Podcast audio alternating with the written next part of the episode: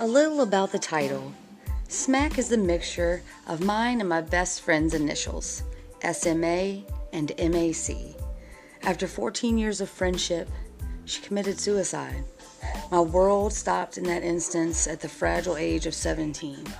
She was the victim of bullying, both cyber and face to face, and many times I had to physically intervene. Talking about mental health was so taboo then, now almost 20 years ago, and yielding very few options for help.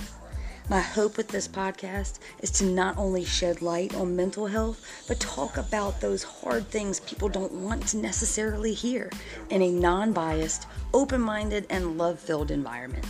I want to dedicate this podcast to the beautiful life of Mary Alice Kreth, who not only changed me, but changed the